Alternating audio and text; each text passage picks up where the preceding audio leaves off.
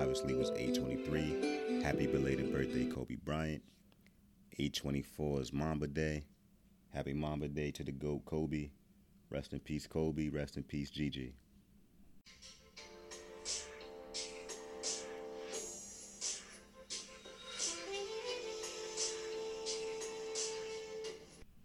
Episode 9 of The Chi was mind blowing.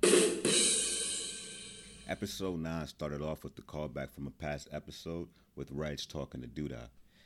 That combined with the post that was deleted from his Instagram by Barton Fitzpatrick telling his followers to make sure they tune in to the episode made me think that Reg was coming back to the show because after all it hasn't been concretely confirmed that Reg is dead. I mean we saw Jake and his friends pour out some liquor for him, but why didn't Reg get a funeral? But as you know, he didn't come back in episode 9, nor did he come back in his season finale. But speaking of actors that used to be with the show, Jason Mitchell, the actor that played Brandon, is actually returning back to acting. He will portray Sean Bell in the upcoming movie that is titled 50 Shots. Sean Bell was a 23 year old black man that was killed hours before his wedding in 2006 by the NYPD. And somehow, all of the cops involved were all acquitted. Go figure. Rest in peace to Sean Bell. And um, shit, I guess congratulations to Jason Mitchell for returning to acting. I'm sure he'll do a good job in the role. Back to the Chi. Keisha is still trying to adjust to the home life after being kidnapped and molested for two months. She finds out that she's pregnant with that man's child. Hopefully, she makes the decision that's best for her. Now, I didn't catch this until I watched the episode for the second time, but the little kid that broke into Trig's G Wagon was sent by a dude to plant the cocaine to fuck up Trig's chances at getting custody of Jake. It's a dirty ass game out there, and nobody is more filthy than Otis Perry. Now to the mind blowingness. when the old head bumped into Ronnie in the restaurant, I 1000% thought that he bumped into Ronnie on some slick shit and took out the money from his pocket that the church gave him. I actually thought he got pickpocketed right there. And I thought that was going to be the bad luck that came upon Ronnie. Now, in all actuality, I guess that would have been better than what actually happened to him.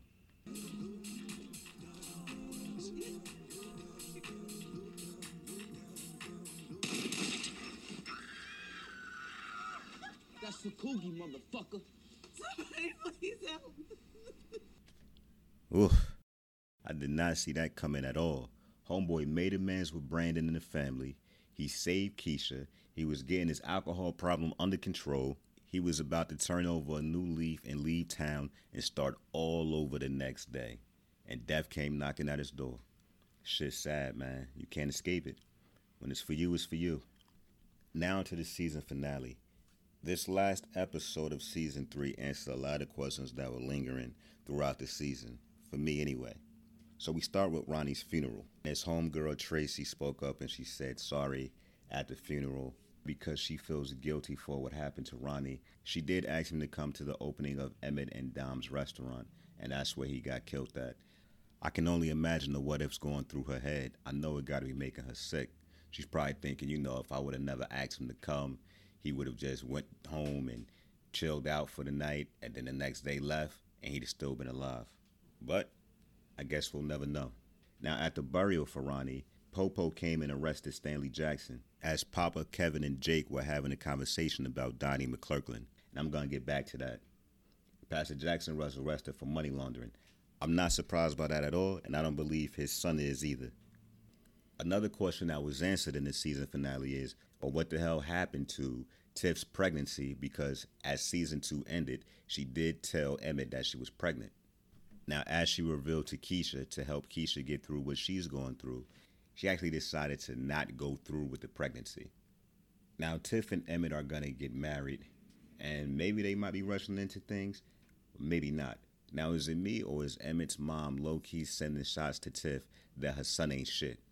She was low key exposing Emmett when she suggested that they play The Groom Says What because there was a lot of the questions about Tiff that Emmett did not get right. His mama also knows he had sex with Dom, which is why, out of guilt, Emmett rushed into marrying Tiff anyway. Moving on, Trig won the custody battle to keep Jake, and mainly because Otis did not even show up to the hearing. Now back to the convo that the three amigos were having when Stanley Jackson was arrested. Stanley Jr. mentioned Donnie McClurkin. And Kevin jokingly said, The gay dude?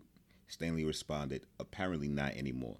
Now, question How on earth do these young boys know who the hell Donnie McClurkin is?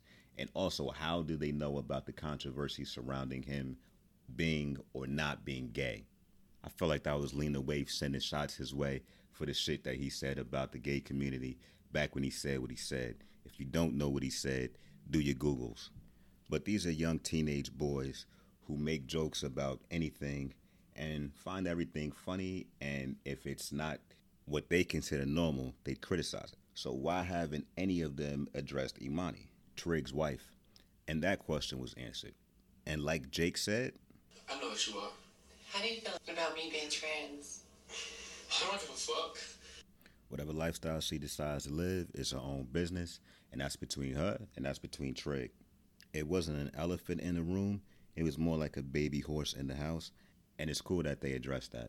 Now, speaking of their own business, it appears as though Keisha is going to keep the baby, even though it wasn't had consensually. Now, a recurring theme on my podcast was decision making, and some decisions are bad, some decisions are good, but throughout the season, decisions were going to be made, lives were going to be changed. Ronnie making the decision to go to Emmett and Dom's restaurant opening obviously cost him his life. I can't even say it was a bad decision. It was just a decision that happened that cost him his life. He didn't know it was coming. Keisha's making a decision to keep the baby, and that's her own decision. Emmett made a decision to rush into marriage and propose to Tiff. Hopefully that works out for them. But knowing the way Emmett is, it probably won't. Now, I normally point out shit that happens in shows that I don't like. I want to point out something that didn't happen in the show that I was actually happy that didn't happen. At the wedding, right before they were about to get married, there were a couple of stares back and forth between Emmett's parents when they said, Does anybody have anything to say? Part of me thought that Dom was going to come in there and have something to say and stop the marriage. Boy, am I glad that didn't happen because that would have been some whole Jerry Springer type shit. Otis Douda Perry will now be the mayor of Chicago, and as a callback to last season, he's going to continue to be the Scorpion, but it looks like he found himself a new frog in Trig. Now, Trig made a bad decision, and now he's going to be under the thumb of Douda. We already know that's a bad decision. I like the way the season finale ended, with Keisha being strong and fearlessly getting back to her normal life and taking a run without Kevin or anybody else out of fear of what happened to her. So, congrats to Keisha and congrats on a great season three to The Chi. As of now, me recording this podcast, I haven't heard whether or not there'll be a season four. That decision has yet to be made. But if this is the way the show ends, they pretty much tied up everything. There's no lingering questions out there. So once season four comes, if it does, it'll be a brand new season and uh, you know some brand probably some new characters being that a few got killed off this season. Um, overall, I did like this season, and I look forward to season four if there is one. If you haven't already, subscribe to the podcast. Whenever I release new content, you will be notified through whichever platform you listen to me on. Continue to tell your friends about the podcast. Thank you.